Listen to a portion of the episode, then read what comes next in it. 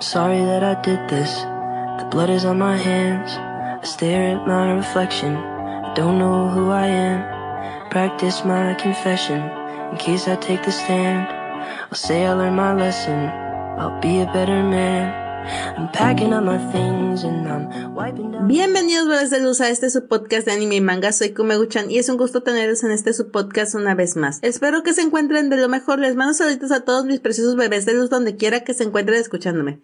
El podcast de hoy se dedicaremos a dos manguas que se han vuelto de cultura general en el mundo del voice love y esos son Kiren Stalking y Los 10 años que más te amé.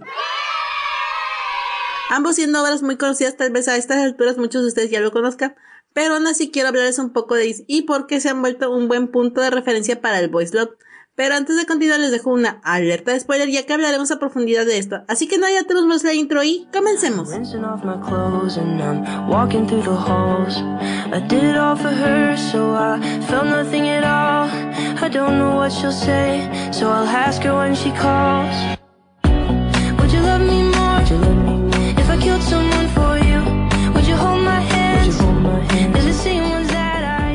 Empezaremos hablando de Kirin Stalking, un manga de origen coreano escrito e ilustrado por Kogi, el cual fue lanzado en noviembre del 2016 dentro del género de drama, terror psicológico y suspenso, y por supuesto, un voice love, aunque este concepto se llega a replantear durante la trama, y hablando de esta, nos refiere a la historia de dos chicos, uno de nombre Sang-woo y otro de nombre Jong-boo. El primero es un universitario modelo el cual todos admiran con buenas calificaciones, guapo, etcétera, ya saben prácticamente el tipo perfecto.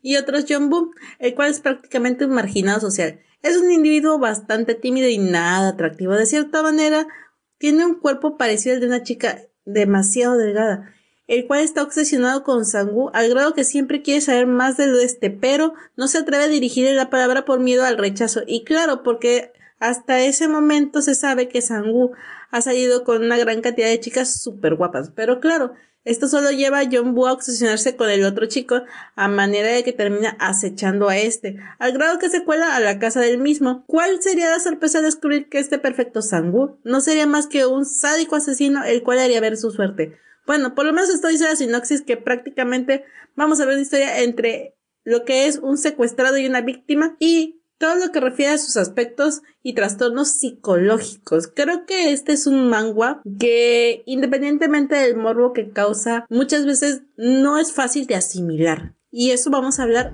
en este podcast.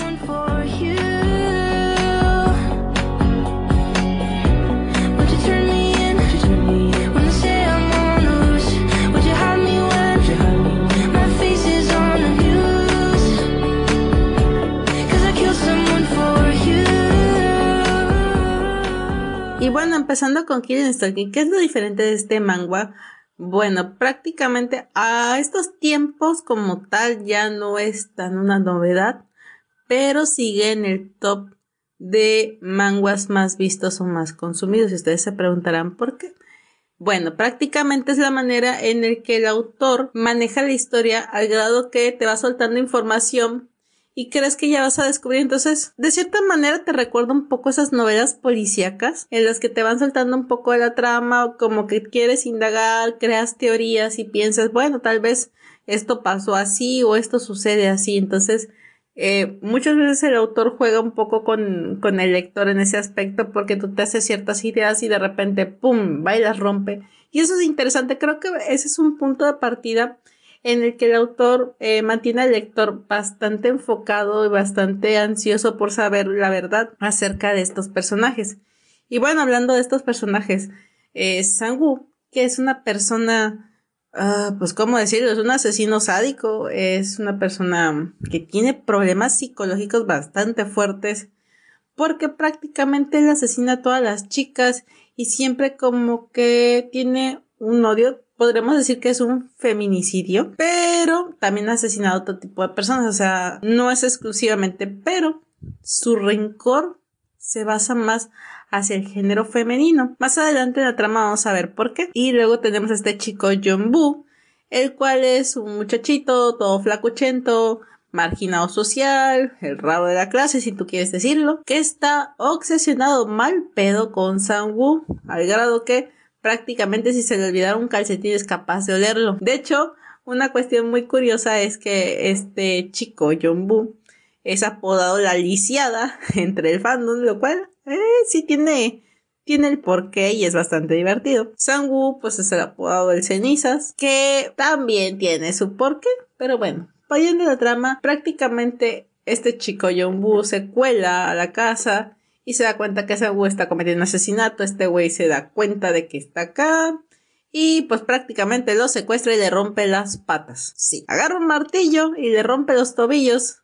Y pues ahí la puedo la ¿verdad? Pero no lo mata. Lo tiene ahí secuestrado. Lo cual es bastante curioso porque con las mujeres no se tienta el corazón. O sea, con las mujeres, pum, va la mata y se deshace del cuerpo.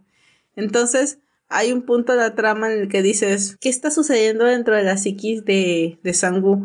Porque te das cuenta que empieza a desarrollar cierto afecto hacia Yonbu y Yonbu trata de tapar, psicológicamente hablando, todas las formas que Sangwoo lo ha violentado, eh, autosatisfaciéndose en que sí, lo está golpeando, pero lo quiere. Entonces, sí, se va entendiendo este asunto, ¿no?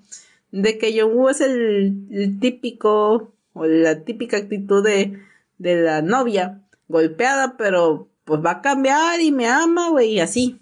Entonces, si nos vamos a ese aspecto, pues el mensaje es un poco tóxico y un poco negativo, pero pues estamos hablando de que no es una historia romántica de un ejemplo a seguir, estamos hablando de que es una historia que nos cuenta de dos personas que han sufrido bastante porque eh, John Boo ha sido violado tanto eh, por un familiar y aparte es huérfano y aparte de eso lo intentaron violar cuando estaba listado en el ejército porque ya saben que pues Allá en los Coreas hay que hacer servicio militar obligatorio, también acá en México, pero allá es un poco más distinto el asunto. Pero bueno, volviendo al tema. Y Sang-woo es una persona que también es huérfana, pero pues hubo una situación por ahí de que mataron a los papás de este güey y como que la policía lo tiene estima porque pues siente como que lástima porque pues el vato, el morro se quedó solo y ese pedo, ¿no? Y pues hay dos situaciones de maltrato de violencia en la casa de, de Sang-woo que van a formar a ese asesino. O sea, como dicen por ahí, la burra no era disca hasta que la agarraron de palos. Entonces, prácticamente eso es lo que va pasando con Sang-woo. Y una cuestión muy curiosa es que eh, Sang-woo tiene pues este complejo de Edipo en el cual ve en Jong-woo a su mamá, incluso lo viste con ropa de su mamá, lo cual al principio lo ves como que medio fetichista, medio raro, medio, medio, pues no quiero ver mucho porque la neta lejos de, de decir, ay, qué emocionante, dices, chale, qué pedo. Tienes pedos todo bien en casa, hijo. Pero bueno, una parte que me encanta y creo que me reía mares y así fue así como de, te mamaste, güey. Fue el punto donde le dice Sangu a Yombu, sí, te cogí, pero no soy Joto. Y así como de, ajá, o sea, lo ves, lo deseas, pero él no es gay. Y así como de, ándale pues. Todos aquí, todos los lectores te creímos. Y un chingo. O sea, esa negación que tiene Sangu respecto a su sexualidad es un poco extraña. Y bueno, no es extraño, simplemente creo que está basado en que no quiere verse débil porque hasta cierto punto, al ser un cazador, porque si nos vamos a, a otra cuestión psicológica en el cual él se dedica a cazar sus presas, las lleva, las engatusa y se deshace de ellas. O sea, al final es un cazador, es un depredador. Eh, que sus, sus métodos y sus motivos son algo retorcidos, si es cierto. Y luego también tenemos el síndrome de Estocolmo, ¿no?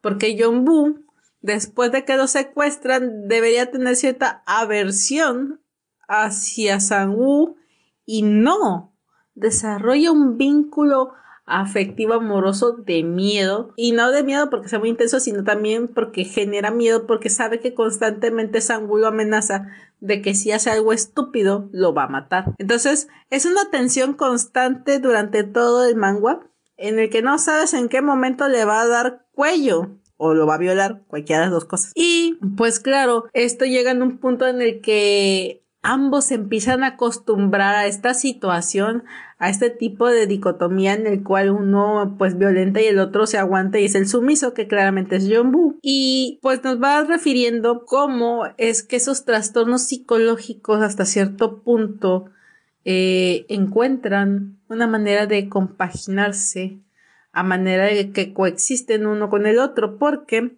en los últimos episodios o los últimos capítulos son prácticamente codependientes uno al otro. Porque sí, es cierto que Sangu trata de la mierda a John Boo, pero también es cierto que no lo quiere lejos.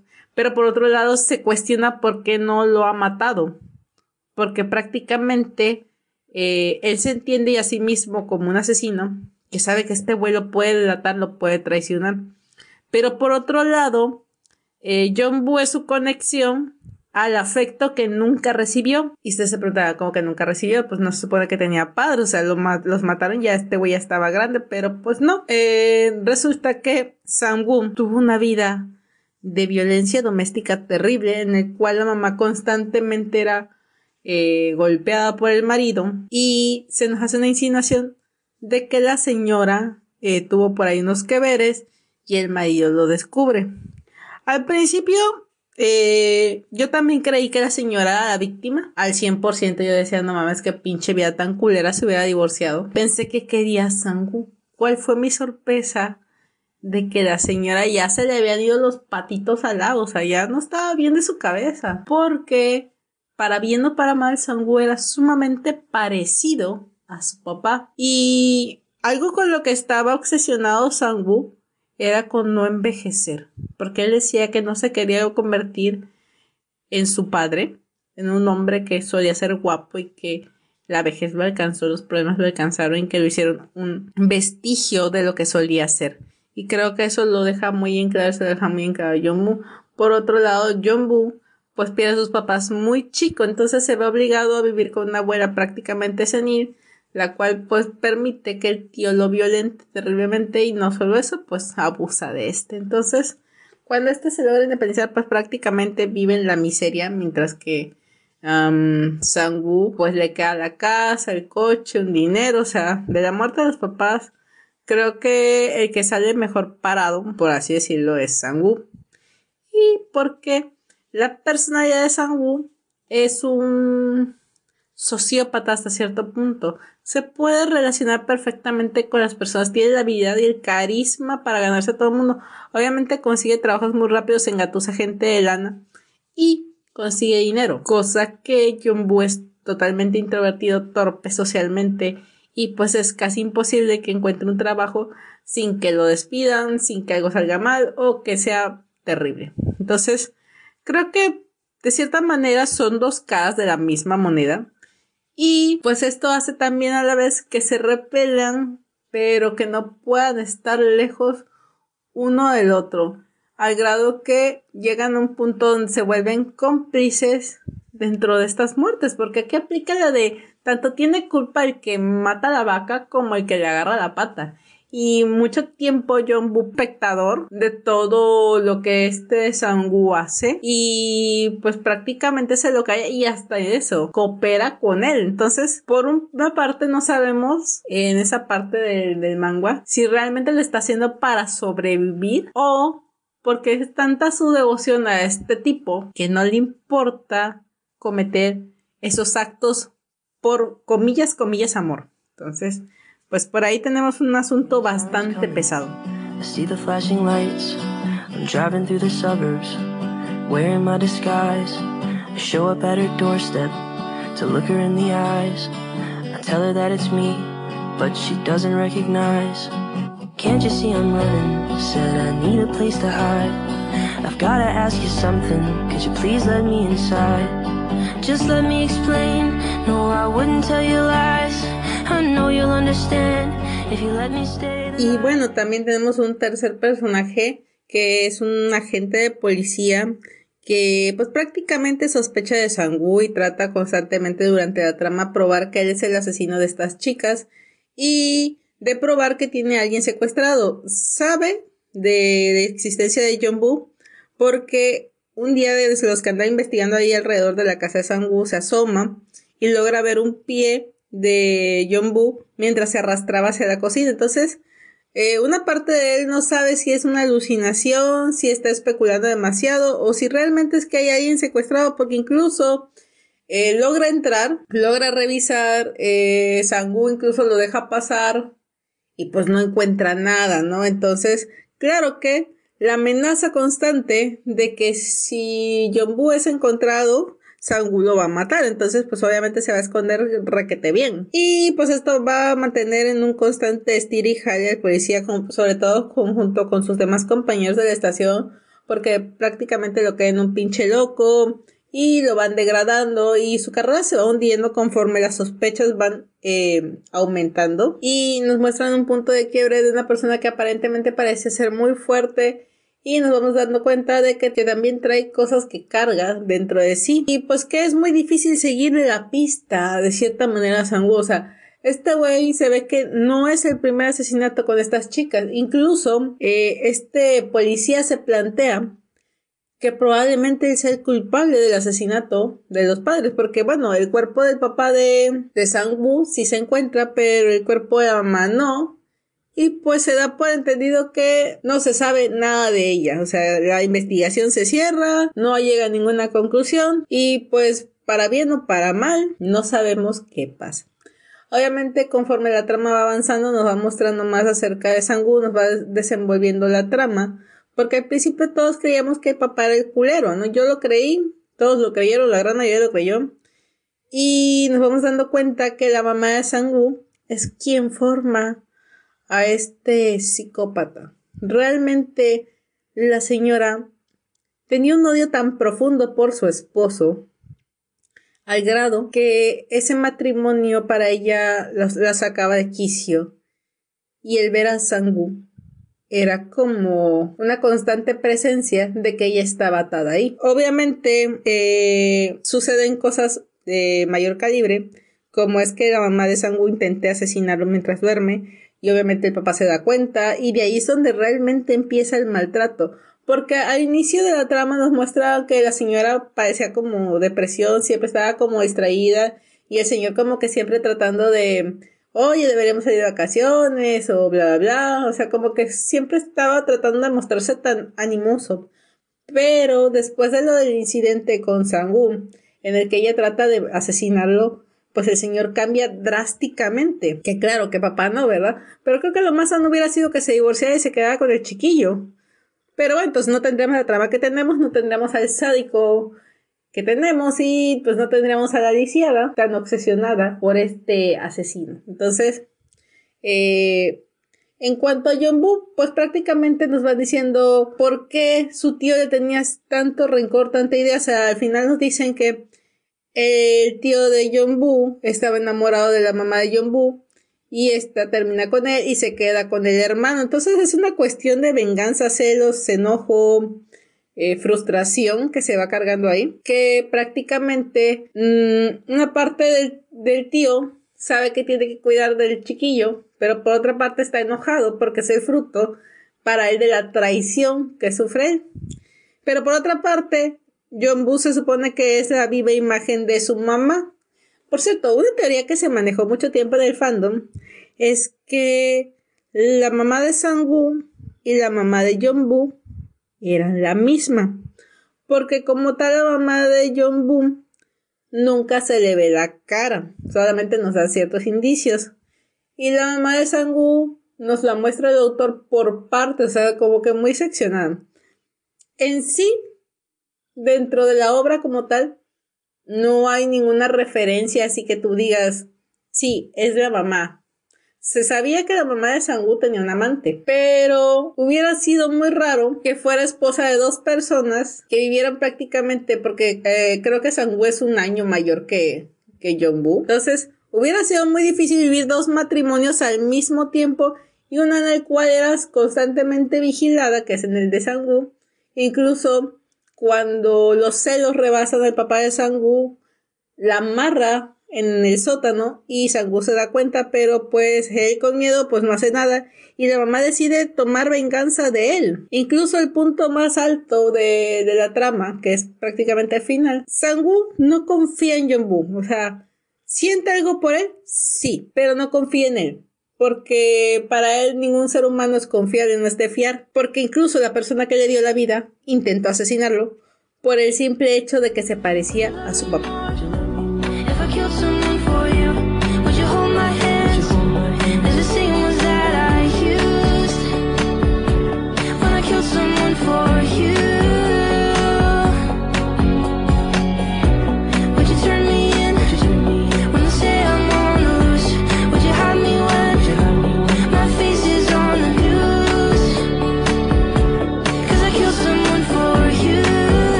Obra de criminales y de asesinatos, pues obviamente sabemos que Sangu no va a tener un buen final porque pese a su inteligencia, hasta cierto punto su mente se está degradando entre sus conflictos internos y la cuestión de seguir huyendo de la policía porque cada vez este empieza a cometer pasos en falso, al grado que asesina a un policía de más alto grado, un detective me parece. Y pues esto prácticamente termina en motivar al policía del que les había hablado anteriormente, el cual ya había perdido prácticamente su carrera, para atraparlo, porque pues prácticamente deja cabos sueltos. Entonces, eh, se nos va relatando que quien mató realmente al papá de, de Sangu no fue Sangu, sino fue la mamá. Entonces, ¿por qué? Porque él creyó que con el golpe, cuando él, el papá quería golpear a la señora, creyó que con el golpe que se da contra la mesa, pues ahí quedó, ¿no? Y resulta que no, entre los recuerdos fragmentados que tiene, se acuerda que había un chingo de pastillas tiradas y que el señor estaba colérico y sacando espuma prácticamente de la boca. Entonces, realmente lo que había pasado es que la señora lo había envenenado y éste se había percatado.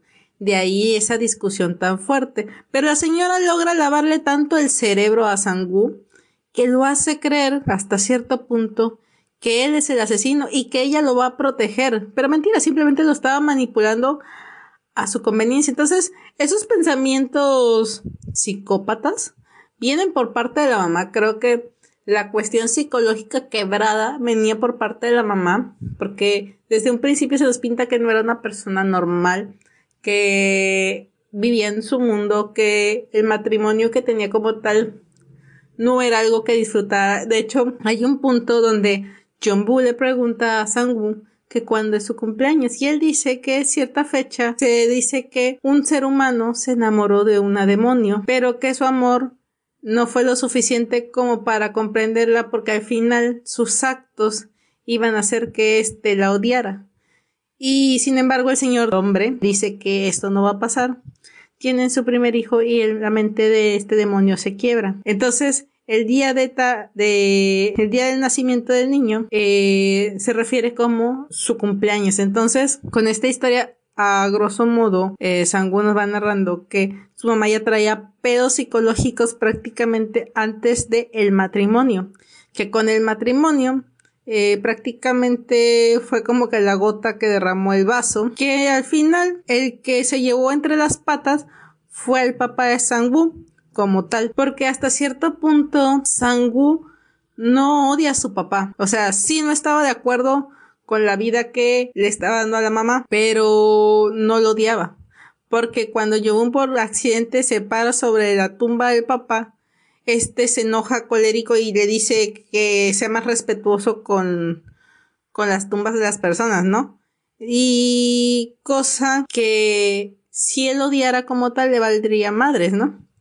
Entonces, desde ahí nos da como que ciertas pistas el autor para que vayamos eh, descubriendo qué fue lo que pasó realmente. Sangu totalmente obsesionado con el afecto de una madre que siempre se lo negó y que siempre lo manipuló hasta cierto punto a su conveniencia y que cuando éste logra la mayoría de edad o cerca de la mayoría de edad logra también un parecido increíble con el papá, la señora empieza como que odiarlo y a tratar de asesinarlo. Entonces, prácticamente la historia nos va diciendo, nos va narrando cómo es que Sangu pasa de ser un niño que vive una situación de violencia doméstica, una situación eh, psicológica de una madre que no está bien, a una persona totalmente psicópata, totalmente un asesino. Porque pues al final ahora saben que su madre está tratando de asesinarlo. O sea, al final este la mata. ¿Y cómo nos vamos a descubrir esto? Porque en el punto clímax del final de la historia, cuando este policía, eh, el que lo venía siguiendo el rastro desde el principio de, la obra, tiene una batalla ahora sí que cuerpo a cuerpo con el Sangu, eh, ocurre un incendio y en este se quema eh, la casa y se descubre una pared que era falsa y ahí se encontraban los restos momificados prácticamente o descompuestos de la mamá de Sangu Entonces esto prácticamente desencadena el descubrir eh, la serie de asesinatos que habían ocurrido y termina como una prueba. Eh, de este incendio sale mal parado Sangu porque prácticamente se quema y queda en estado súper delicado. John ve que sacan un cuerpo quemado, pero para él ese no es Sangu. Entonces, después John se voltea y dice que no, que es un asesino y que no sé qué. Pues obviamente para no caer en prisión, si no es pendejo. Pero por otro lado, la lisiada interna que tiene dice, güey, lo extrañas, eres el único que amaba y eres el único que entendía. Y lo sigue buscando, pero este fallece. Y prácticamente así es como termina la historia, o sea, con un Jombu lleno de arrepentimientos por haber traicionado a Sangu, un Sambu muerto, eh, una serie de crímenes hasta cierto punto resuelto, pero eh, la muerte se da en unas situaciones un poco extrañas que no se sabe si realmente está muerto o no. Y por lo menos esa es la parte con la que nos termina el autor. Pero bueno, puntos buenos de la trama. Yo creo que algo eh, muy bueno es que introdujeran ese tipo de género tipo thriller eh, en un voice love. ¿Por qué digo bueno? Porque estamos acostumbrados a, a que el love es totalmente romance, totalmente drama, totalmente Omegaverse. Pero bueno, ahí no me voy a meter. Eh, totalmente recuentos de la vida. Incluso hay mucho de lo que es eh, fantasía. O sea, mundos donde el vampiro es el seme y así, ¿no? Pero que nos manejen una persona tan mala y tan quebrada que no necesite ser una criatura mítica, eso implica mucho de la naturaleza del ser humano y lo que pasa a través de los distintos traumas que puede vivir una persona. O sea, todo niño nace normal entre, cierta manera o de cierta manera decirlo. Y se puede desviar a ese camino dependiendo de las situaciones en las que crezca. Y lo digo no tanto por, no tanto solamente o no solamente por Sangu, sino también por Jombu. O sea, Jombu al principio era un niño muy tranquilo, muy feliz. Se desencadena lo que es la muerte de los papás, le toca vivir esa vida de perro con el tío, las carencias, las burlas, el bullying, su primer crush, por así decirlo, lo humilla. Entonces, mm, es algo difícil, o sea, difícil que no eh, termines enfermo en tu psiquis tras tanto suceso tan culero. Entonces, puntos un poquito malos.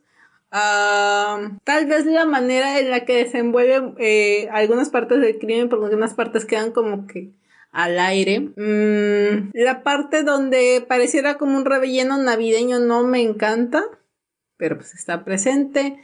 Que no hay una interpretación como tal de los sueños de John Boo donde es perseguido pues también me deja un poco así como que, mm, ok, ¿esto qué? Son pesadillas, son recuerdos, o sea, mm, que Sangu pareciera, que Sangu pareciera indestructible, creo que sí es un poco fuera de lo creíble, pero cuando comienza a cometer errores es donde retoma su fuerza y creo que hasta cierto punto el autor empieza a equilibrar un poco más la obra porque al principio Sangu se ve como alguien intocable, como que alguien que se va a salir siempre con la suya. Y es un poco cansado o predecible para la trama.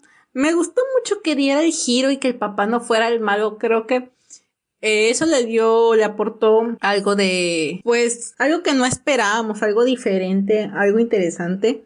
Porque pues, Esperábamos a la mamá golpeada y, sumisa y víctima, ¿no? Y que la mamá fuera pues la culera, fue así como que, ah, la perro. Pero pues este, este manga, pese a ser un voice love, me gustó que no tuviera un final feliz. La verdad es que ninguno de los dos se merecía un final feliz.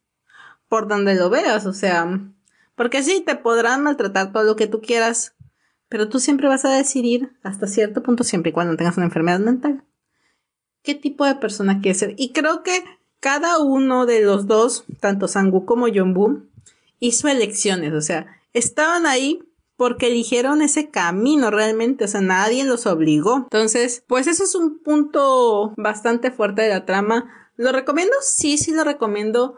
Es para todos. No lo creo. ¿Por qué? Porque hay muchas escenas, eh, pues más 18. Y no me digo que me espante de eso, porque pues, ay, el voice love está lleno de eso, pero no es una escena más 18 erótica agradable que tú digas, sino que constantemente se ve la violación en su punto más amplio, o sea, es una agresión física. El acto sexual, por lo menos en esta obra, constantemente se ve como una agresión, como un acto de poder y como un acto de violencia. Entonces, hay gente que es muy sensible a este contenido y pues empezar con un mango así no lo recomiendo por obvias razones y menos si son menores de edad. Entonces, mm, hay que esperar un poquito más de tener criterio para poder verlo. Pero sí es una obra muy interesante y muy buena y que se ha vuelto de cultura porque realmente dentro del mundo del yaoi es bastante conocido y se ha hecho famoso eh, a nivel internacional, o sea, al grado de que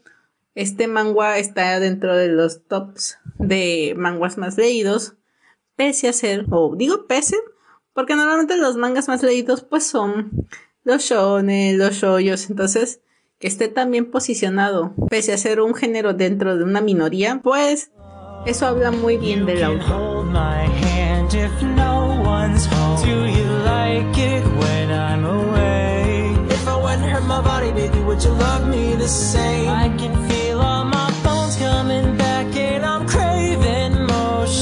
Mama never really learns how to live by herself. It's a curse, and it's growing. You're a pond and I'm an ocean.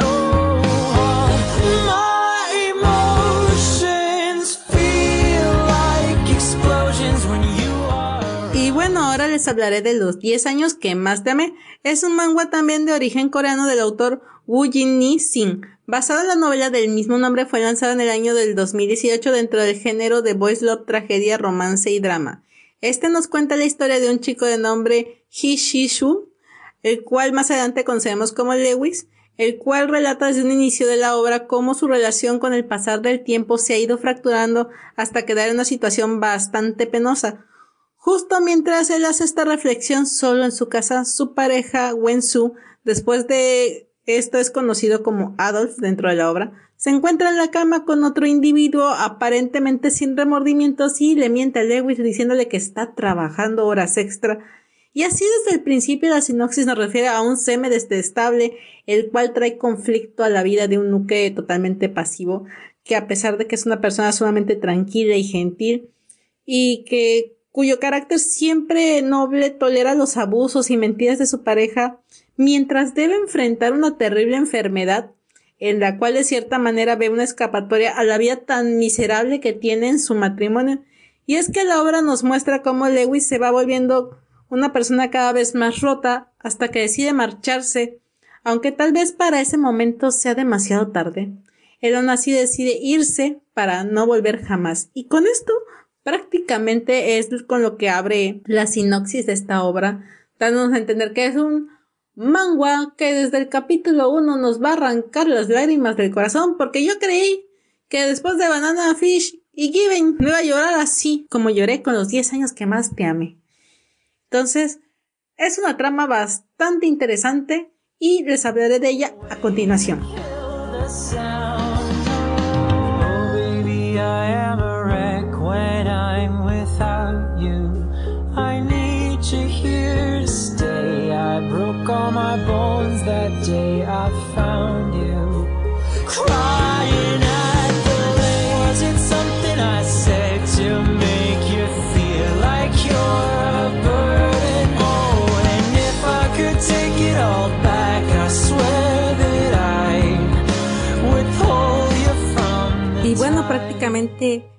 Los 10 años que más te nos cuenta una historia bastante trágica, bastante interesante y bastante real y creo real en el sentido de que son situaciones que pueden pasar y que probablemente alguien en algún lugar, en algún rincón de este mundo lo esté pasando.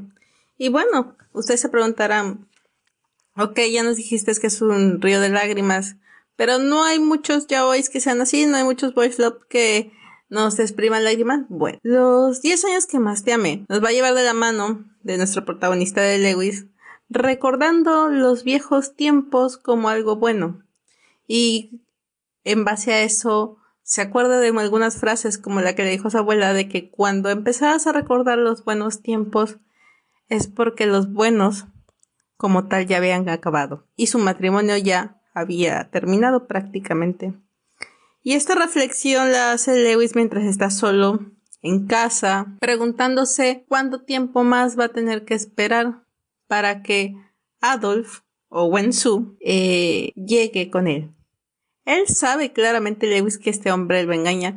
Él sabe claramente que este hombre ha dejado de amarlo. Y el no tener el valor, porque él mismo se lo dice, de dejarlo, es un poco duro y es un poco triste y creo que es la historia de muchas personas tal vez. No se atreven a dar ese paso, no se atreven a buscar su felicidad, aunque sea solos. Porque pues al final todo este tipo de situaciones, todo este tipo de relaciones conflictivas, pues son más dañinas de lo que deberían. Y bueno, hay una cita que cuenta Lewis que dice no es extrañar que me diera esta enfermedad. ¿No acaso te ofrecí toda mi suerte desde un principio?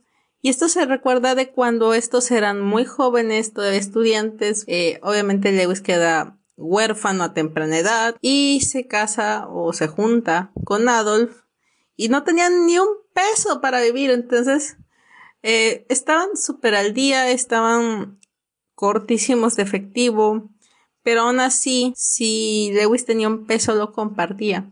A grado que un día nada más les alcanzaba en un restaurante. Bueno, digo restaurante por decir mucho, pero realmente es como una fonda local, para comprar un solo plato de comida. Y Adolf dice, yo no tengo hambre, come tú. Y Lewis se da cuenta y le dice que él va a compartir todo. Y Adolf lo mira a los ojos llorando y le dice que él nunca lo va a hacer sufrir. Y en ese momento se dirige el autor al presente y ve a Lewis sufriendo porque este hombre que le prometió que nunca le iba a hacer sufrir ahora se revolcaba con Juan más tipos que se le pasaban sin importar realmente lo que sintiera. Yo creo que en este punto de la trama ambos sabían de las infidelidades de, de Adolf.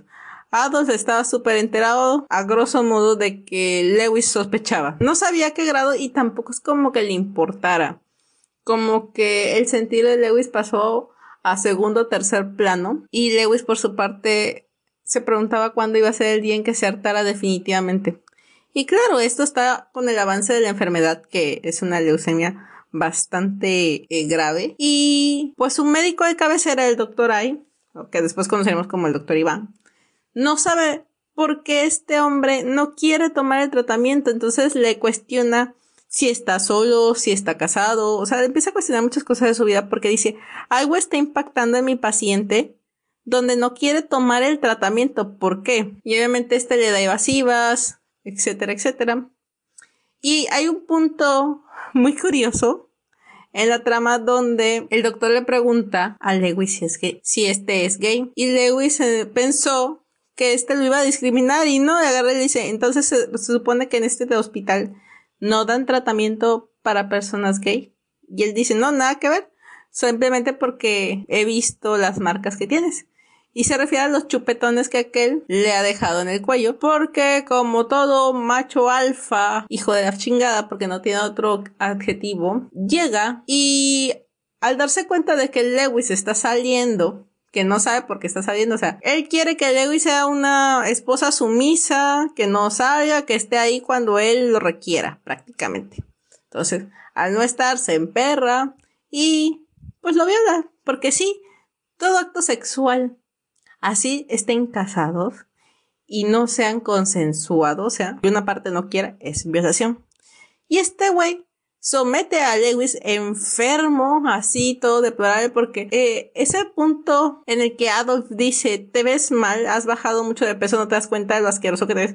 O sea, la neta sí te dan ganas de, de ir y partir de su madre porque dices, ¿cómo es posible que puedas ver, se supone, el amor de tu vida, demacrándose y muriendo y tú simplemente puedas pensar en tus deseos carnales, en poder cimentar tu hombría, si así le quieres decir. Y cada escena de cama que va sucediendo entre Lewis y Adolf es dura de ver porque te das cuenta de la manera en la que prácticamente Adolf lo humilla, prácticamente ha quebrado su alma y lo ha hecho sentir una basura a Lewis.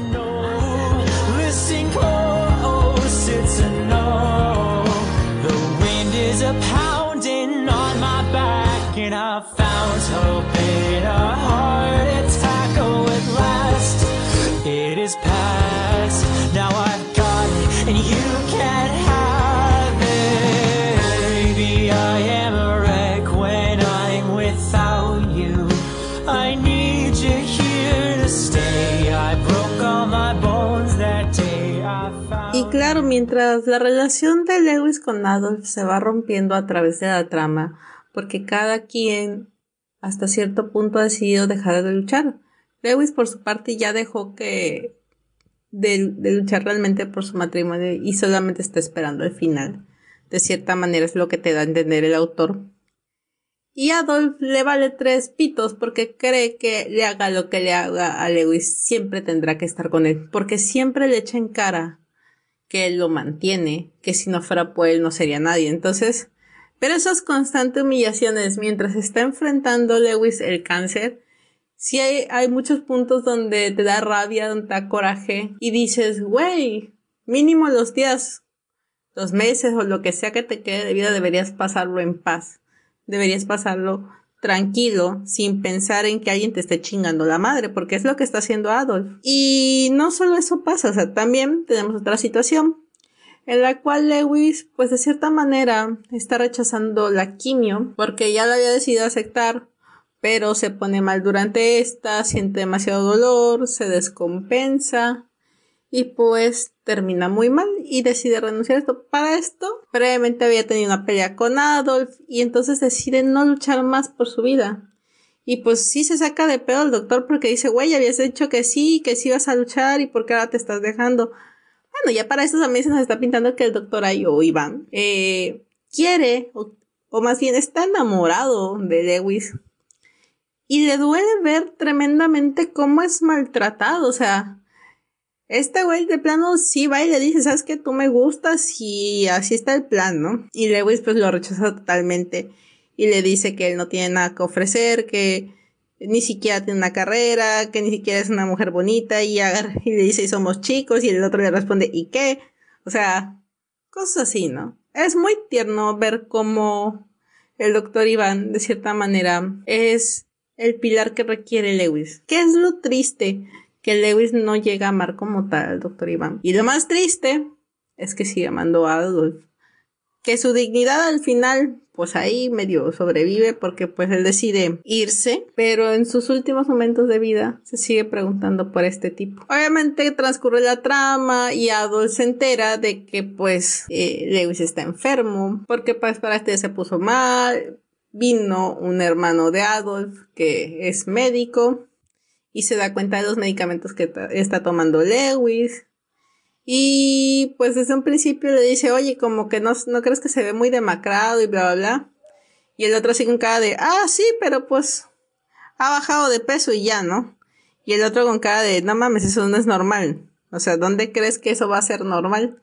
Pero pues de ahí ese pedo no pasa. Y entonces eh, sigue ocurriendo estas situaciones en las que prácticamente Adolf se quiere seguir haciendo de la vista gorda para no asumir la realidad de lo que está sucediendo con Lewis.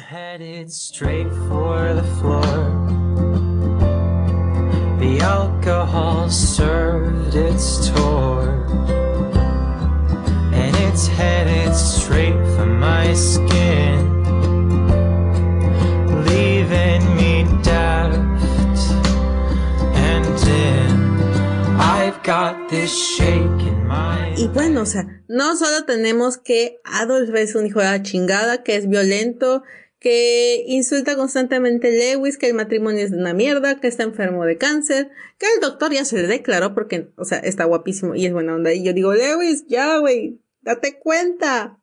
Deja a Adolf. Pero yo sé que Lewis es una persona muy, muy, muy amable, muy dulce. Y en el fondo, aún recuerda cuando aquel Adolf no se le había subido eh, el ego tan alto, porque ¿qué pasa con Adolf? O sea, Adolf actualmente es un empresario y lo tiene todo y por eso cree que puede seguir humillando a Lewis. Entonces, esa forma en la que perdió el piso prácticamente te da a entender que Adolf se perdió en sí mismo y descuidó lo que en algún punto él juró que iba a ser lo importante y que iba a proteger con su vida y bla, bla, bla. Así que cuidado cuando te digan esas cosas porque pues uno nunca sabe qué va a pasar. Y en los 10 años que más te ames prácticamente los 10 años en los que iba a protegerte y me olvidé de ti, porque así debió llamarse. Y pues es una historia en la que sabemos que va a acabar mal, porque desde un principio nos pintan que el protagonista está muy mal de salud y que no la va a librar. Y uno dice, bueno, ¿por qué te deprimió tanto? si tú ya sabías que el vato iba a morir al final, porque sí, eso no es súper predecible desde el capítulo 1, porque te das cuenta de todos los arrepentimientos de una persona moribunda, de todas las cosas por las que se arrepiente, se arrepiente por las veces en las que su papá le dijeron que ese matrimonio no iba a durar y que ese hombre eh, en algún punto iba a cambiar y a veces, muchas veces en nuestra rebeldía no queremos hacer caso y pensamos, güey, ese tipo sí me va a amar toda la vida y bla, bla, bla. Y pues al ser un matrimonio que empezó muy, muy, muy joven, pues era obvio que iban a cambiar, que su mentalidad iba a cambiar, que no se esperaba, yo creo, Lewis, que Adolf cambiara tanto. Sí, te la creo, porque realmente el Adolf que te pintan del instituto al Adolf que es este actualmente, pues dices, güey, no mames, cambió un putero y no es ni la cuarta parte de lo que solía ser. Sí, ahora se viste con trajes de marca, con trajes de diseñador, pero está podrido por dentro. Y entre eso y la carrera constante de darte cuenta que si no tienes ese trasplante de médula vas a morir. Es un punto de desesperación increíble para el lector porque amargamente sabes que el doctor ahí está luchando por ambos y es una lucha insulsa porque no hay resultados.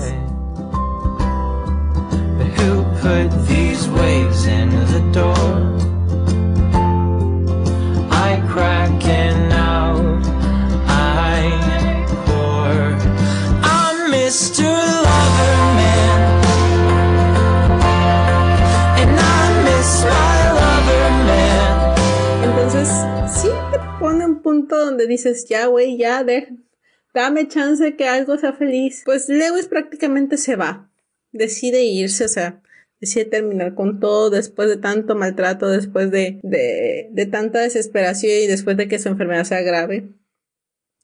Y el doctor se lo lleva, prácticamente, entre comillas, lo secuestra porque dice, ¿sabes qué? Te voy a llevar, te voy a llevar a un lugar donde puedas descansar en paz, donde puedas estar bien.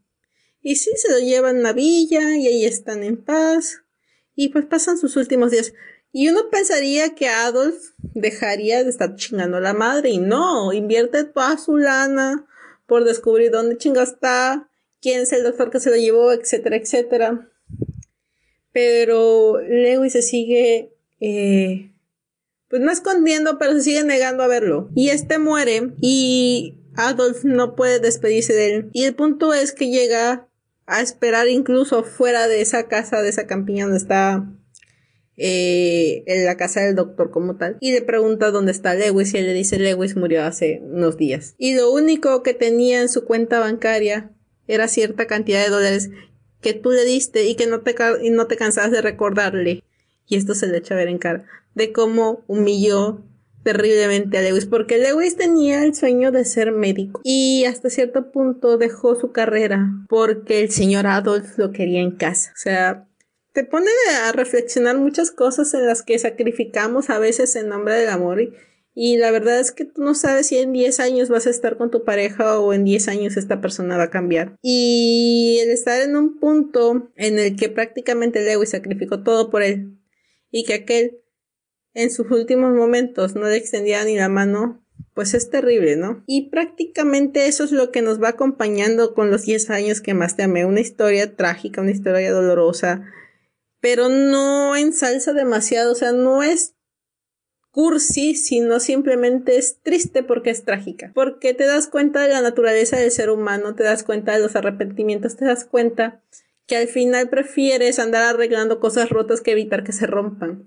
que es prácticamente parte de la naturaleza del ser humano el que creas que puedes pisotear a todo mundo y que no va a haber consecuencias. Y creo que los 10 años que más también nos da, nos da a demostrar que, que nadie, nadie en la vida tiene el derecho a pisotear a nadie. Y la manera en la que el doctor se enamora de Lewis es muy hermoso porque él lo quiere mucho, pero mucho, mucho al grado que la muerte de Lewis como tal lo afecta bastante. Y esa promesa donde dice Lewis que lo va a buscar en la otra vida es muy lindo, porque hasta cierto punto le da a entender que su amor del doctor no le es indiferente, pero que en ese momento está tan roto que no puede amarlo. Entonces, ah, es, de pensarse, es de analizarse y es de llorar.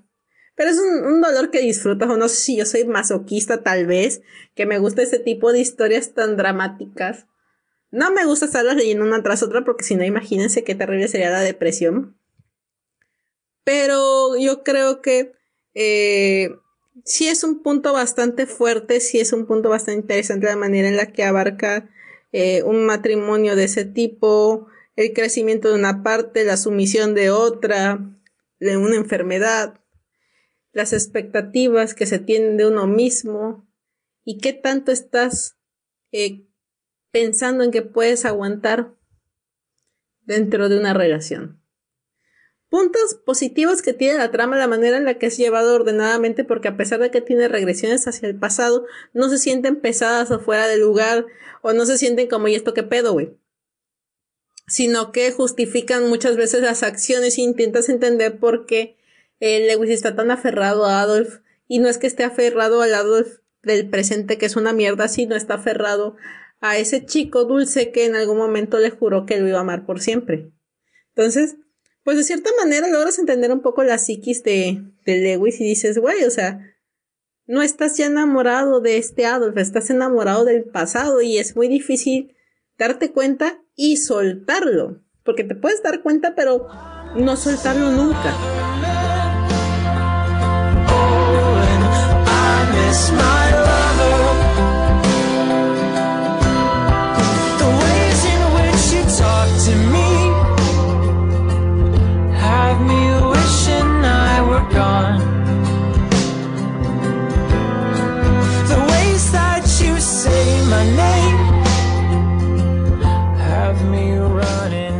Puntos malos que tiene la obra. Que yo hubiera querido que se curara tal vez y se quedara con el doctor, pero que eso no es un punto malo, simplemente es decisión del autor. Y creo que es un final excelente pese a la muerte. Y pese a cómo acaba Adolf en un estado pues de locura hasta cierto punto, porque ya enfermo, ya así, eh, simplemente sigue pensando que Lewis en algún punto va a volver. Y eso es mentira.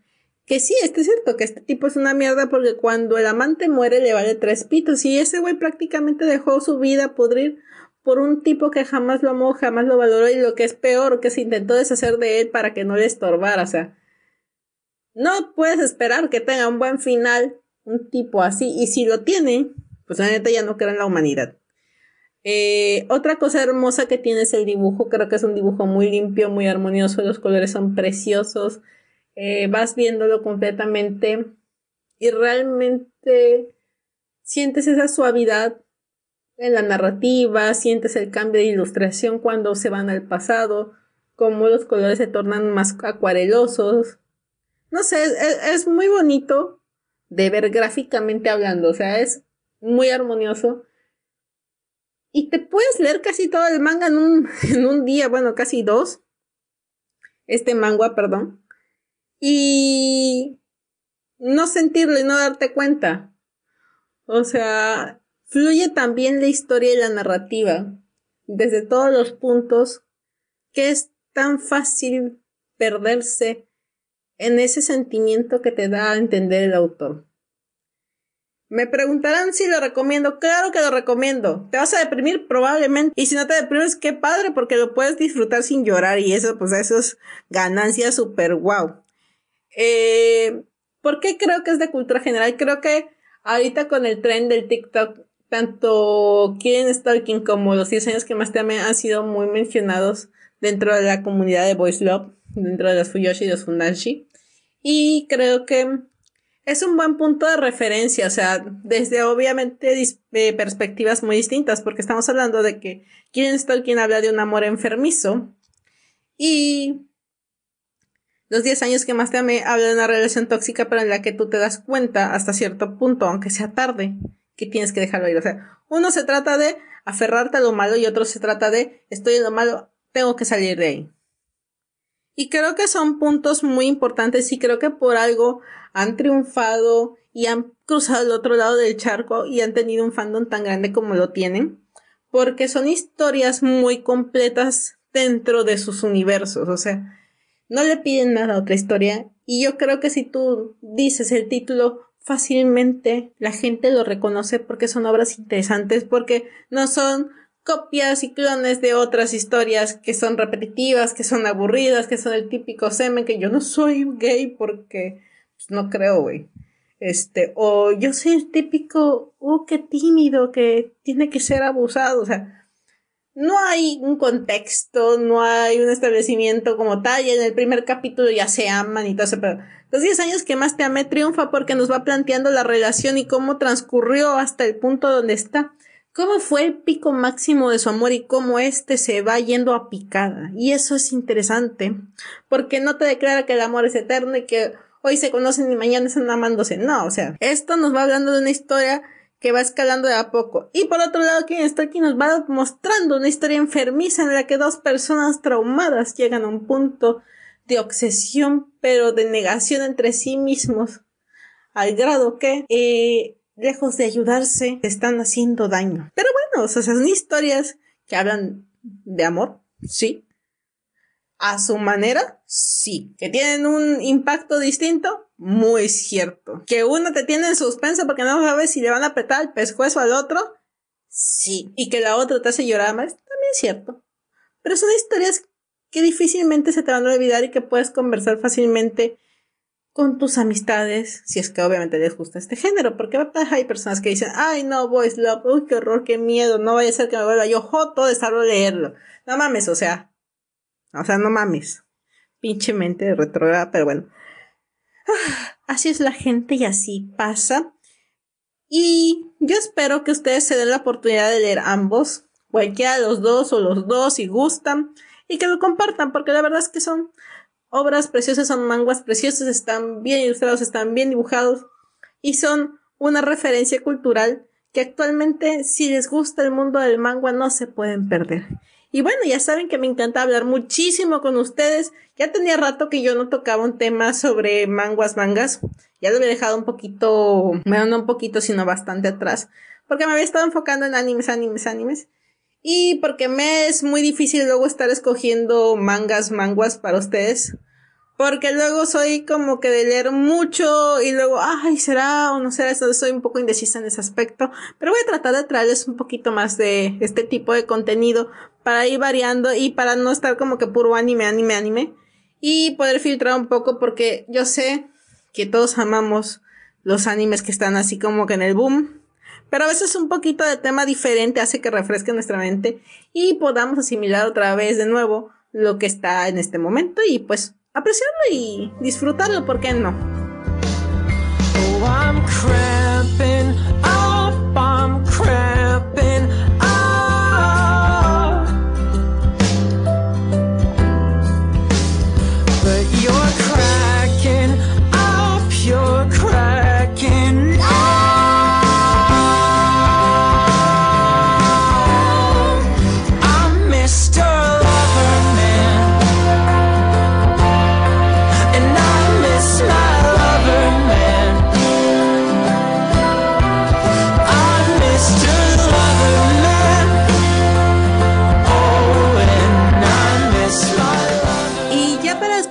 Gustó este podcast, no olviden seguirme y compartir en sus redes sociales, ya que esto me ayuda muchísimo. También no olviden suscribirse, espero tener su opinión en los comentarios o escríbame al Twitter que aparece en la descripción. Nos vemos en el próximo podcast, les mando un beso enorme, yo me despido, hasta la próxima. Arigato gozaimasu.